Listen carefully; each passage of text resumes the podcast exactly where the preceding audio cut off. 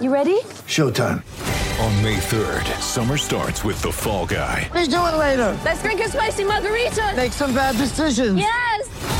Audiences are falling in love with the most entertaining film of the year. Fall guy. Fall Guy. Fall guy. That's what the poster said. See Ryan Gosling and Emily Blunt in the movie critics say exists to make you happy. Trying to make it out? Nope. Because I don't either. It's not what I'm into right now. What are you into? Talking. Yeah. The Fall Guy. Only in theaters May 3rd. Rated PG-13. Hey everybody, welcome back to Lettermen Row. I am Austin Ward. That is Jeremy JB Birmingham and Spencer Holbrook. This is Rapid Reaction. It's always brought to you by Byers Auto. Uh, it's also a practice report, which, by the way, we'll finally get to see one of those in the coming days. So stay tuned for uh, some more coverage of the Buckeyes and more insightful coverage. Hopefully, we're going to do our best anyway today, as we always do after the defensive backs talked uh, on Thursday morning. Ohio State's about at the halfway point of spring camp. Uh, just a small group, um, some limited returners for the Buckeyes in the secondaries. They try to recover from that uh, number 122 pass defense in the country last year. We've explained the reasons for that, but Berm, obviously, it's still a motivation for Matt Barnes in that unit to get it corrected. Yeah, I mean, how can it not be? Every single day, every single moment, uh, they're being reminded of how bad they were last year, and you know the the reasons for being that bad are are plentiful. They are varied, but they, they do not matter, and it's a results oriented business. And if Ohio State wants to be better, they have to be better. And uh, you know, if you don't want people talking about how bad you stunk, then don't stink anymore. And uh, it, it, it's certainly an interesting spring because, as we know, I mean, you're missing Court Williams, you're missing Cam Brown. There's other players that are, you know, not getting a lot of uh, time right now, and it it's a very valuable spring for a lot of young guys. And and as Marcus Williamson said, it, it may be as talented as any room he's been in at Ohio State, and he's been there around some pretty talented guys, but. Th- These are people that have to let it go on the field. And I think what Matt Barnes said that was most interesting and really hammered on was the fact that they're not they're just teaching football. They're just teaching concepts. They're teaching, you know, how to to see the game again, as opposed to a lot of the worry about you know who's playing where. Well, and and part of that is to trying to find the right spot for those guys. Obviously, nailing down the cornerback role is challenging in the spring if you're taking the the half empty look. If you have you know Sevyn Banks who you know, was dealing with a little bit of injury late last season, probably not getting uh, much if any reps at, at all this spring. Doesn't doesn't you know he he certainly needs it, but he also needs to be healthy. Same is true for Cameron Brown, who's been limited. We know that, uh, and will be until the summertime. You know, so you take Shaun Wade, he's going to the NFL draft. Uh, if you have any restrictions on Sevyn Banks, who I thought was playing as Ohio State's best corner at the end of last year, and then Cameron Brown, those are your top three guys from a year ago. That's that's removed from the equation right now. So And you lose Marcus Hooker, and Court Williams is out, and you, I mean there there's certainly so that is, major opportunities for young guys, right? that is the half empty or or less than you know maybe even three quarters empty look. Uh, but the flip side is that that means that Josh Proctor gets to make a role his own at safety. That means that Lathan Ransom gets a shot at that to make that slot corner and develop after he gets a full year. Um, uh, for Ryan Watts, for Lejond Cavazos, for Cameron Martinez, that means a lot more reps are available to them as they are going through that process with Matt Barnes. So that's there's it, it's always you know zero sum game in spring, and and that's going to be the case for uh, this secondary until they actually get to play somebody in September. Yeah, I think that I'm going to look at this with a half full or maybe even more than half full approach uh, because the only person we've heard from Ryan Day and Kerry Coombs and Matt Barnes and all of these guys is Lathan Ransom. He's getting a lot of reps this spring. He seems like a guy who's really starting to come into his own, really starts to get comfortable. I think he could be an answer that really helps this secondary. He's, he's a smart guy. He knows where to be, how to be in the right position. He picked up the defense really well. And then Cam Martinez seems to be making some progress. You're getting Ryan Watts some some reps. Lejond Cavazos is, is getting some reps. And then you got guys like Denzel Burke and who I know Burma is really high on. This secondary can be very talented. And the fact that they're getting all of these younger guys, these reps, it, it makes you think that they have a little bit of confidence that these guys are going to be ready by the time the season rolls around because they're getting all of these reps in the spring. I don't think Berm was the only guy really high on Denzel Burke this morning. No, uh, Matt Barnes was raving about him. I mean, and you know, I, I I asked Matt Barnes about him because I've heard just through the grapevine people saying that he's been uh, an eye opener and that they were getting way more out of him than they expected. And I think that you know, you look at, at an entire secondary full of just athletes that are trying to figure out where they fit in. And then you start to wonder with Ronnie Hickman, with Bryson Shaw. I mean, these are names we're not hearing right now. But again, because that's what Matt Barnes said, they're not even worried about depth charts. They're not even so we're only hearing about guys really that we're asking about. So it, it becomes sort of a self fulfilling prophecy. But um, you know, if you talk about the back end of this defense, there, there's going to need to be people to step up. You have talented guys like Josh Proctor, who's one of the most physically talented defensive backs in America. I don't think anybody who's ever seen him play is going to question that. But what Josh said today is is the the thing. Like, can he be consistent? Can Josh Proctor be the the player that Josh Proctor can be every play of the game? And that is the difference maker for Ohio State when you have a guy like Jordan Fuller who maybe wasn't as good physically, but Jordan Fuller didn't make mistakes. And so you have a group of guys right now in that secondary with Marcus Hooker out who and Josh Proctor in there. These are guys that made a lot of mistakes, and, and those are the things that have to be cleaned up. And I thought one of the most interesting things Josh Proctor said today was in that Matt Barnes maybe teaches defense better for these guys in a way that they understand better. And one of the things he said was learning why they're playing a defense that they're playing.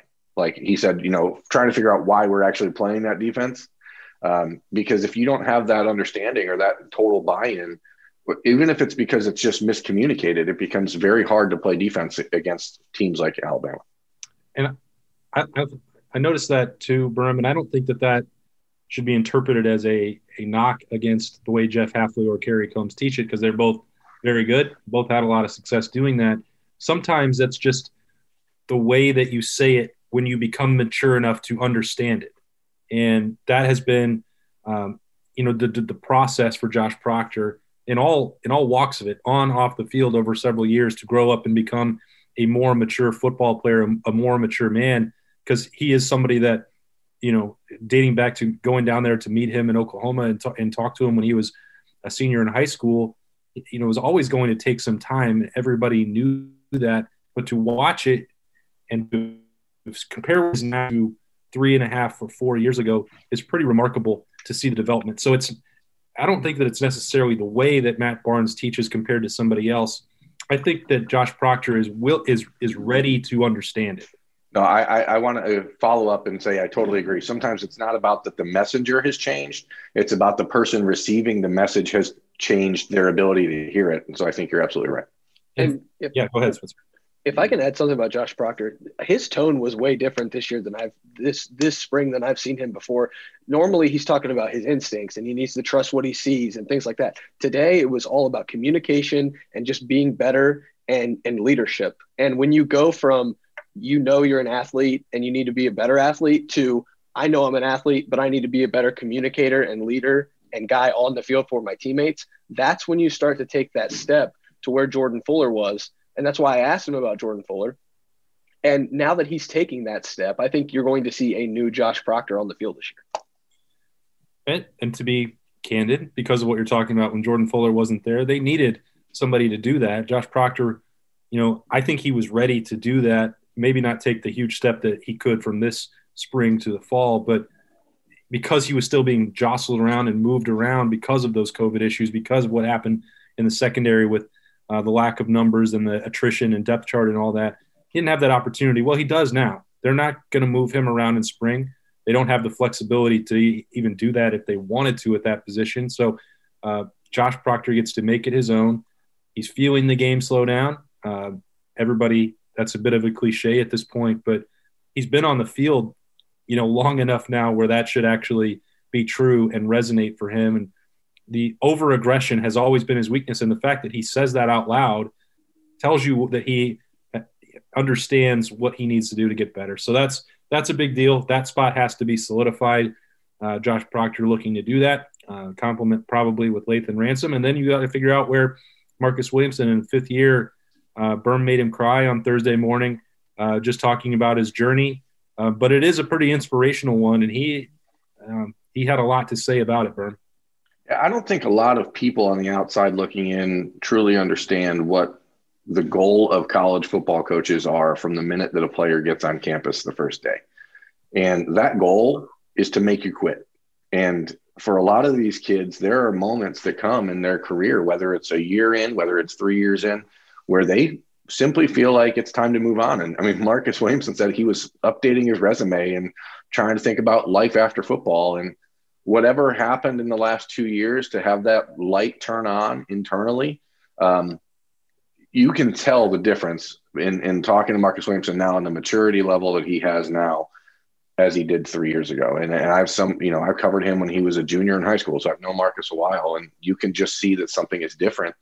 And, you know, you don't, maybe he's not the most talented guy on that roster, but it's not always about who's the most talented. It's about who has the most to, you know, to, to lose and who has the most to play for. And, um, Marcus is a valuable piece of that secondary right now because of that leadership and the understanding that hey, this is not something you can just take for granted. Like you can't be Mr. You know four star recruit playing at IMG Academy thinking that this is just going to be easy. Once you get to Ohio State, life life becomes very hard, and these kids have to deal with a lot of things. Yeah, I think. Is there anything else? His story is awesome, and you know, as somebody who's covered the team now for this is my third year, I didn't even know the full extent of his story the way the way Berm does because Berm's covered him for so long. But but to hear him talk about his motivation, what drives him, it makes you think that you know he has one one last year to get this thing right and to make himself known and, and to be a factor in that secondary. And uh, I'm not going to be the one to bet against him, especially after hearing that. I was kind of ready to run through a brick wall for him. yeah, it was one of the more uh, interesting zooms that we've had. Those those conversations used to be a lot more you know frequent with veterans. When they you be around them and get to know them in person and talk to them uh, tells you a little bit about uh, Marcus Williamson's mentality and confidence and self belief at this point that that he's able to talk about it through these screens. And uh, you know maybe that Berm just brought it out of him uh, and that relationship helps as well. But uh, that was a, a good morning with that secondary. A lot to prove uh, a lot of work to go not going to be a finished product by April 17th I don't think by any stretch of the imagination but you can see that groundwork being laid by Matt Barnes and those veterans in the uh, secondary trying to reclaim that BIA moniker. Yeah, Berm. I want to say one more thing, if I can. Um, Matt Barnes was talking on this on this Zoom this morning about how he's he, how he's not a known commodity and that he's okay with it.